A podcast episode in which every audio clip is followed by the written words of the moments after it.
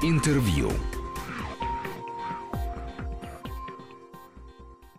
В студии Григорий Заславский. Добрый день. Я с удовольствием представляю нашего сегодняшнего гостя. Это Екатерина Кибовская, которая была главным человеком, э, прошедшей Московской международной биеннале молодого искусства. Она была шестой по счету. Здравствуйте, Екатерина. Здравствуйте, Григорий. Скажите, а седьмая эта биеннале тоже будет ваша? Вы знаете, все-таки я бы хотела расставить акценты. Вот вы сказали, что я была главный человек. Это совершенно не так. Я всего лишь э, являюсь в данном случае человеком, который большую команду собирает. И главные люди это художники, это кураторы. И если говорить о седьмой биеннале, то это командная работа, и моя роль там абсолютно скромная. То есть я бы ни в коем случае не хотела, чтобы вопрос, будет ли седьмая биеннале вашей, означал, что это некий авторский мой проект или от моей персоны зависит огромный проект. Нет-нет, ни в коем случае. Это большая командная работа, и две музейные институции вкладываются. И если уж говорить о седьмой биеннале, то тоже как о большом масштабном проекте большого количества людей. Скажите, а как вы выбрали вот это вот место, до которого я, к сожалению, так и не добрался, и видел только несколько проектов уже на выставке здесь и сейчас. И э, когда вы мне рассказывали об обнаруженном месте, это, конечно же, напоминало знаменитую сказочную историю про Буратино, который э, в конце этой прекрасной сказки Алексея Толстого находит коммунистическое будущее э, за этим самым куском холста. Как вообще найти в Москве новое место, тем более, что вообще история московских биенналей, не только молодежных, она почти всегда связана с поисками неожиданного пространства для актуального искусства, что, в общем, до некоторой степени традиционно для всех таких событий в мире. Вы совершенно правы. Поиск площадки — это, наверное, ключевая такая задача моя в том числе, но, вы знаете, нам помогают, мне подсказывают, как находить площадки. Стоит какая задача? Хочется найти э, новое место, которое угу. еще не, намоленное, да, его еще не так сильно знают. То есть мы не берем музейные площадки или очевидно, что, например, есть манеж прекрасный, да, который всегда принимает большие выставки. Вот сейчас был проект здесь и сейчас. Но нам хотелось находить вот какие-то новые места, что тоже ложится в ДНК проекта. То есть мы не только новые имена ищем, ищем, но и новые места. И вот, э, в частности, я услышала, что будут развивать квартал «Рассвет», завод «Рассвет» на Красной Пресне. Я поехала, посмотрела эту площадку. Вас туда пустили уже? А, я приехала туда, и Это же был меня... какой-то раньше закрытый Да, завод. вы знаете, несколько месяцев назад его рассекретили. Там производили авиадетали, то есть мы говорим о Когда площадке. вы зашли, еще какие-то детали лежали. Там конструкторское бюро действовало, да-да-да. То есть там э, при мне э, вывозили металлолом. Более того, к сожалению, даже э, во время нашей уже выставки можно было наблюдать, как некие запчасти металлолом вывозились. То есть люди, которые приходили на выставку, наблюдали живой процесс. Почему, к сожалению? Потому что сначала я как-то страшно переживала, что люди идут на выставку, а параллельно видят, как вывозят какие-то огромные железяки. С другой стороны, я потом подумала, что что это и есть настоящая жизнь, что люди видят, что мы заходим в неприспособленные, на первый взгляд, пространства, и мы их перезапускаем, то есть мы привносим какие-то новые смыслы, потому что завод еще несколько месяцев назад работал, сейчас там пустующие цеха, и мы построили выставку, которая называлась «Абракадабра», куратором была итальянка,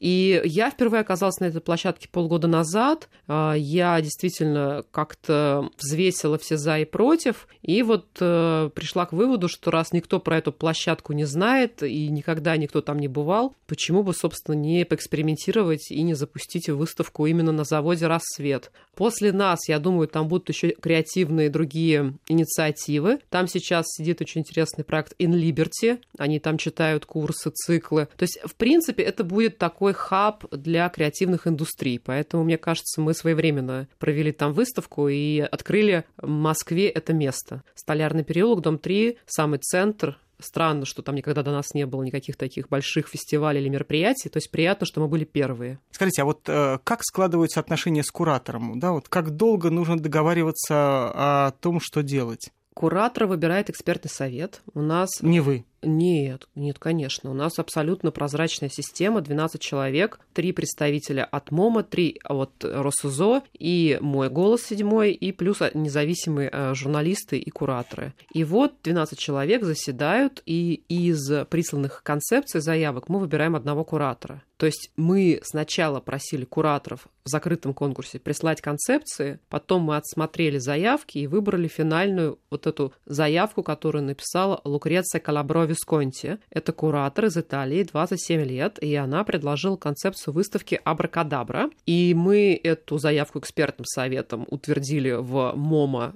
э, и в РОСИЗО, получили везде добро и, собственно, пригласили куратора в Москву. И дальше очень интересный такой важный момент. Э, наша биеннале отличается от всех прочих тем, что мы открываем прием заявок на сайте, угу. и мы получаем более 1500 заявок, да, то есть это открытый конкурс, и куратор Лукреция Калабро Висконти отбирает всех художников через этот прием заявок. То есть она отсматривает порядка 1500 работ. Это очень большой объем работы, который она делает. Это занимает несколько месяцев. Ну вы как-то это оплачиваете или только кофе? Она получает гонорар. Вообще а. за весь проект, это не, я не скрываю, 10 тысяч евро. То есть у куратора это висит на сайте, это правило. А, есть правила подачи заявок. То есть когда куратор получает вот, э, утверждение, подтверждение, что выбран, дальше куратор достаточно плотно работает на протяжении 9, а то и больше месяцев Поэтому это довольно здраво, что такой объемный, да, ну, нам кажется, гонорар 10 тысяч евро, он корректен, потому что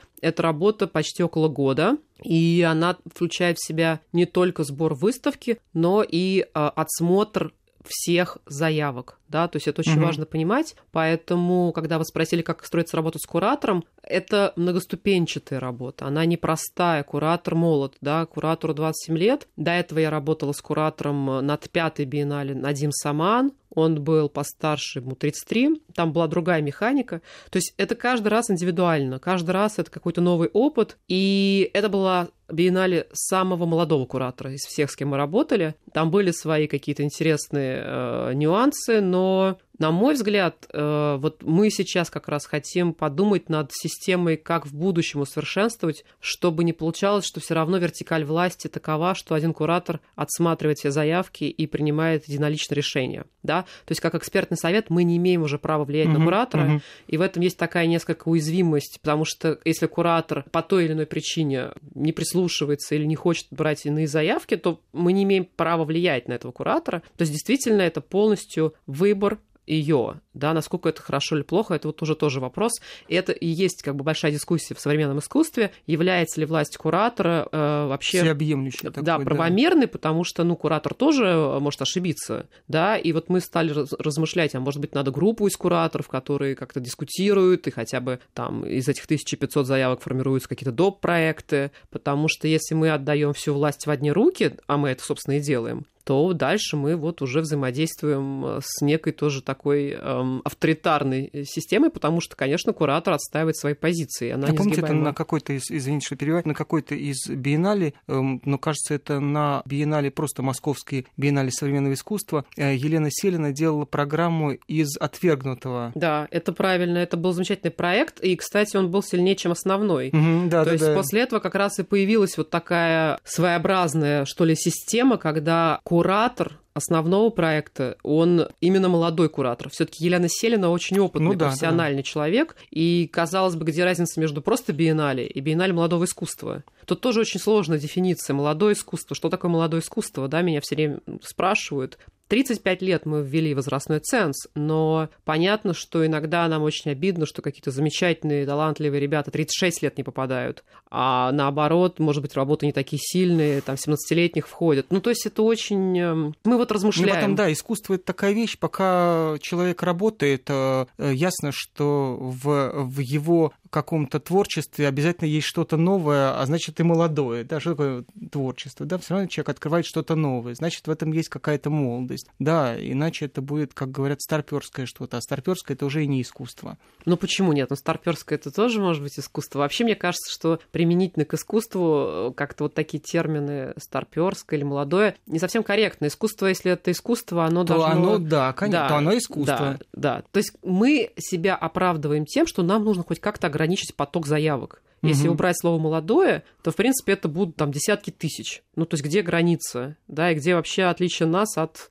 всех прочих проектов. Поэтому для нас это скорее такая условная вещь, чтобы как-то вот максимально проект высветить, подсветить и сделать его отдельным от всего многообразия всех фестивалей, которые проходят в Москве. Какое количество вообще мероприятий. Очень сложно, к тому же мы работаем с такой сложной э, историей, да, мы привлекаем внимание к неизвестным именам, к совершенно новым именам. У нас нет э, очередей, как на Серова. Угу. Да, очевидно, у нас нет очередей, как в большой музейной институции, плюс мы, мы работаем на индустриальных площадках, мы запускаем... Ну да, не протоптанные дорожки. Да, то есть, понимаете, это большой очень труд, который целью своей имеет как раз вот все таки новое, да, создание новых смыслов, новых имен. И мне кажется, что, тем не менее, этот труд, он имеет там свои результаты, потому что вот мы виделись с вами на выставке «Здесь и сейчас», да, вы видели работы молодых художников, они уже в манеже. Мы помогаем этим художникам познакомиться с галеристами, с кураторами, мы этих художников поддерживаем. Но дальше все таки конечно, это вопрос арт-рынка и как их мир подхватит.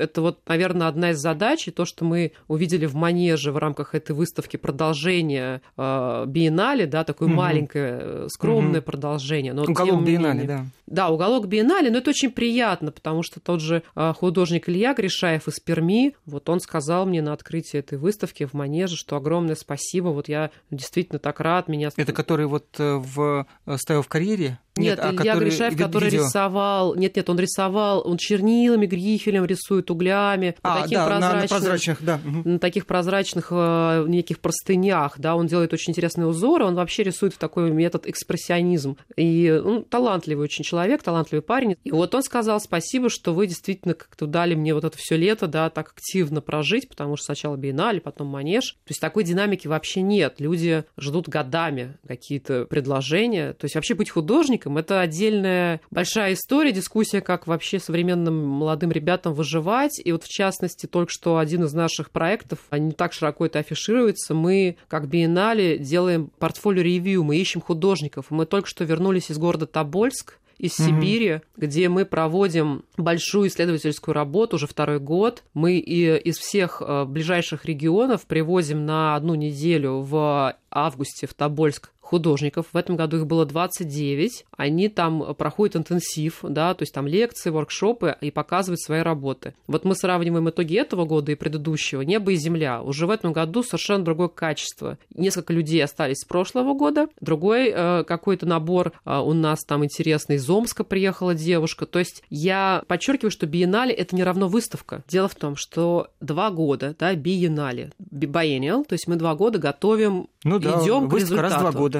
Но вы знаете, ведь э, сейчас современное искусствоведение вообще говорит о том, что процессуальность и процесс важнее, чем результат. Конечно. И два года, на мой взгляд, гораздо важнее, чем вот эти два месяца выставки. Почему? Потому что мы ищем кураторов, художников. Горизонтальные связи образовываются именно в эти два года между музеями, фондами, между галереями. То есть, когда вот эта верхушка айсберга, выставка уже происходит... Но это не только тогда выставка. Ну, просто не только это выставка. шире, да, чем... конечно. Э, Но выставка же тоже. Выставка тоже. Но вы ну, знаете, очень важно... Разумеется, выставка — это э, кульминация, да, это вишенка на торте. Но чтобы прийти к этой выставке, нужно пройти огромный путь. И вот этот путь, он и есть биеннале для меня, потому что я подчеркиваю, что биеннале не, не проходит раз в год. Почему? Потому что в этом есть большой смысл. Она бы тогда бы называлась иначе. Конечно, да, то есть есть три янали, там квадриеннале три, есть. Квадриеннале раз в четыре. Даже есть э, в городе Мюнстер, где я была в прошлом году, прекрасный проект Sculpture Project раз в 10 лет. И уже 30 лет его курирует один и тот же куратор Каспер Кёник. Он же был когда-то куратором манифеста в Эрмитаже. Угу. Вот Касперу под 80. Он поза начал. Вот, да. То есть вопрос, кто будет куратором следующий, Мюнстер Sculpture Project через 10 лет, это вопрос открытый. И проект сильнейший. То есть 10 лет они готовят действительно выставку в городе. Это огромная уличная скульптура. Именно поэтому так редко этот проект реализовывается, потому что раз в 10 лет город полностью переформируется форматируют и превращают Мюнстер в такой город-сад. Если делать чаще, просто ни денег, ни возможности, ни города, да, вот самого полотна этого города не хватит. Давайте об этом поговорим э, да. буквально через 2-3 минуты. И напомню, что комиссар нынешней и будущей молодежной биеннале современного искусства Екатерина Кибовская сегодня гость э, Вести ФМ. И через 2-3 минуты сразу после новостей мы вернемся в студию и продолжим разговор. Интервью.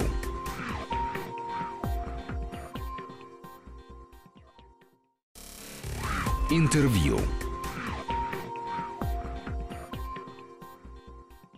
С Екатериной Кибовской, комиссаром молодежной и московской биеннале современного искусства, мы сидим в студии Вести ФМ эм и беседуем о прошедшей биеннале. Уже поговорили о седьмой. И вы сказали, что биеннале и выставка это не одно и то же. Вот чем больше я вникаю, на самом деле, вот биеннале это поток. Если говорить про венецианскую биеннале, которая главная в мире, то там то же самое. Там офис работает нон-стоп, они меняют кураторов, да, они меняют темы, но там абсолютно идеальная построенная бизнес-машина, бизнес-система. Вы и... Правильно, я как раз об этом хотел сказать. Это уже бизнес-машина и бизнес-система, потому что это работа с мая по ноябрь, это посетители, это, конечно же, селебрити, которые приезжают на предвыставочные показы и потом тоже как некие события анонсируются и потом освещаются в газетах. Там в очередной раз приехал такой-то, такой-то, прошлась такая-то, и следом за ней, естественно, устремляются еще толпы туристов, которые понимают, что они приехали не просто просто так Венецию, что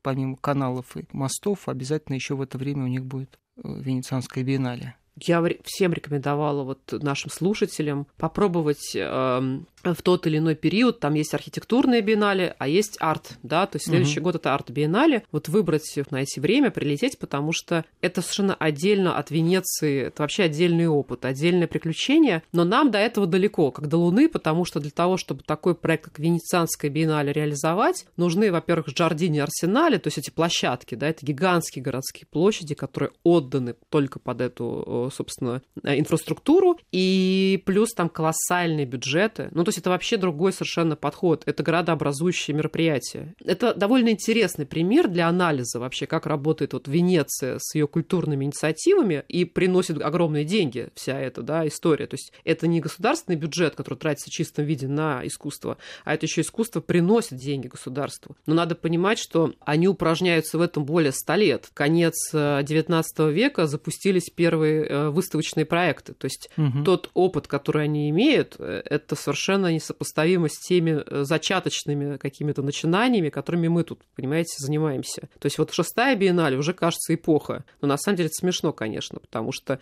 там 10 э, лет мы отмечаем вот этой московской международной биеннале молодого искусства, но она-то вышла из мастерских, стой, кто идет, то есть там угу. были фестивали, там были другие инициативы, но все равно это еще очень мало времени прошло, чтобы увидеть, а выстрелил ли какой-то большой великий мастер, появился. Ну, то есть есть большие художники, которые там сейчас на рынке, они были участниками наших биеннале, да, но все равно еще мало времени прошло, 10 лет только самой инициативе, чтобы делать большие какие-то выводы. И я скажу честно, вот вы говорите про будущее, а, я думаю, что тот формат, в котором она до этого проходила, биеннале женского рода, поэтому я все время говорю, проходила биеннале. Ну была... да, я тоже биеннале, она должна же хоть что-то быть женского рода. Да, да, да. Я, вы знаете, прихожу к выводу, что нужен новый формат. То есть, если уж говорить про молодое искусство, то тот формат, в котором есть эта выставка сейчас, э, все равно ее нужно адаптировать к новым запросам, и молодежь, она, конечно, вот за эти 10 лет тоже поменялась, да, то есть вопрос аудитории, к кому мы обращаемся, то есть те люди, которые к нам приходят, это ценители искусства, но на самом деле огромное количество 20-летних выросло уже ребят, которые живут на своей собственной волне, у них свои собственные интересы, и им музейная институция с их какими-то там, понимаете, инициативами, ну, не так нужны. Мы сейчас всей командой находимся в анализе как опять начинать делать биеннале, чтобы она была релевантна, чтобы это не был какой-то динозавр, который прикрывается словом «молодое искусство». Потому что какое отличие нашей биеннале от э, коллег московской биеннале, да, ну то есть глобально, кроме возраста. Вы хотите сказать, что вы придумаете какой-то новый формат, потому что, ну, как бы то ни было, но формат биеннале сегодня, он э, в том, что касается современного искусства, он принят и, в общем, воспроизводится в самых разных концах света. Чего-то такого совсем другого, да, пока еще никто не придумал. Сейчас огромное количество совершенно новых форматов. Половина выставок перешли в виртуальность, да, VR-биеннале. Половина в офлайне. И даже граффити и уличная культура обращается к виртуальным мирам. И я вижу, как все пытаются нащупать новые какие-то форматы между классическим экспонированием, развеской и классическим просто вот э, тем, что мы придумали, да. да, там вот поставьте объекты, повесьте, не знаю, обрамите фотографию на стенку. Абсолютно все от этого уходят, потому что скучно. И уже, мне кажется, 20-летнего этим не цепляют. То есть надо думать о том, что искусство должно быть релевантно, адекватно современной действительности. То есть если я зритель, прихожу, и меня это никаким образом не касается, не трогает, меня не вовлекает, со мной никто не общается, я ухожу раздраженный, я просто ничего не Но понимаю. это хорошо. Ну как хорошо, ну Третьяковке, да, вот этот вот весь э, шум из-за медиаторов, да, что там можно им экскурсии водить, кому нельзя, понимаете, тоже вопрос, да, то есть где грань, когда ты можешь сам с друзьями обсуждать искусство, а где грань, когда там тебе профессионалы объясняют, как ты должен понимать искусство. И я прихожу к выводу, что в музейной институции 100% должны меняться. А когда закончилась выставочная часть шестой биеннале, что для вас было э, таким вот, ну, если можно сказать, уроком или уроками этой шестой биеннале? Хороший вопрос как раз анализирую его, подсчитали, у нас 50 проектов только было в параллельной и специальной программах, да, то есть кроме проекта основного, мы говорим с вами про угу. куратора Лукрецию, но есть же еще да, другие да. проекты, и всего, если суммировать все проекты с образовательными инициативами, которые этим летом э, проходили в Москве, то около 700 художников задействовано было, понимаете, это большая цифра, да, потому что когда ты общаешься с большими знаменитыми именами, как Кабаковы, то у тебя, ну, какой-то есть ощущение, что русское искусство знают, потому что вот есть такие вершины, там, да, Малевич, Кабаков, а потом ты работаешь, работаешь, работаешь, бац, а у тебя 700 художников, которые вкалывают, живут этим, у них нет других зарплат, и они ждут эту биеннале. И ты думаешь, ну, может быть, кто-то тоже следующий Кабаков. Но вот главный урок именно какой я извлекла, что меня всегда поражает, какое количество молодых людей, которые вкладывают в это свои сердца, свои души, и которым это надо. И вот даже та же самая, э, я упоминала, э, инициатива, которая буквально вот длится там пять дней в Тобольске, слушайте, ну это вообще удивительно. То есть есть ребята, которые хотят, думают, знают, читают книги по кураторским практикам, понимаете? Они абсолютно в теме. И которые вот в отличие, да, понятно, что те, кто идут на эти огромные сумасшедшие конкурсы на актерский факультет, они все, значит, читают про Петрова, про то, там, сколько он получает за рекламный ролик, сколько у него стоит съемочный день, и они вот пытаются э, пойти по его стопам такими же бодрыми шагами. А что касается актуального искусства, то здесь мы видим... Да, абсолютно да, энтузиазм. Да, совершенно, да, не финансово неблагополучных людей, где даже такие там всем известные имена, как, э, ну, там, Цветков, там еще кто-то, еще кто-то, да, это совсем не миллионеры. Конечно. Да, ну, то есть тут финансовые... десятки имен, да, даже те, кто там сотрудничает с Триумфом и с какими-то другими, там, Ира Курин, да, все как в арт-сообществе ее знают, но мы понимаем, что она тоже не, не из э, среднего класса европейского или американского. И это, конечно, вызывает уважение к тому, что да, люди, которые понимают, что там никакой сумасшедшей известности, да, как я всегда говорю, что я очень известный театральный критик, потому что те 300 человек, которые могут узнать, уже узнали, пройдет 10 лет, узнает еще 10. Да, и, собственно, актуальный художник это человек, который вот э, просто занимается этим, потому что он любит современное искусство. Абсолютно. Тут э, вы правы. Тут нет никакого корыстного интереса. То есть угу. тут ты либо в это вкладываешься, потому что ты пытаешься таким образом постичь мир, да, я понимаю, что молодые художники, они ищут себя, и многие потом перестают быть этими молодыми художниками, это тоже возможно, да, многие участники биеннале потом через несколько лет оказываются в дизайн-бюро или в архитектурных бюро, или становятся вообще совершенно, да, идут по другой какой-то стезе, другими, да, выбирают э, себе какие-то профессии, но сам мотив, он благородный. Вот мне это нравится, знаете. Мне вот нравится, что есть благородство, что в этом нет корысти. Спасибо большое. Екатерина Кибовская, комиссар Московской молодежной биеннале современного искусства, была сегодня гостем программы. Спасибо вам. Спасибо вам. Интервью.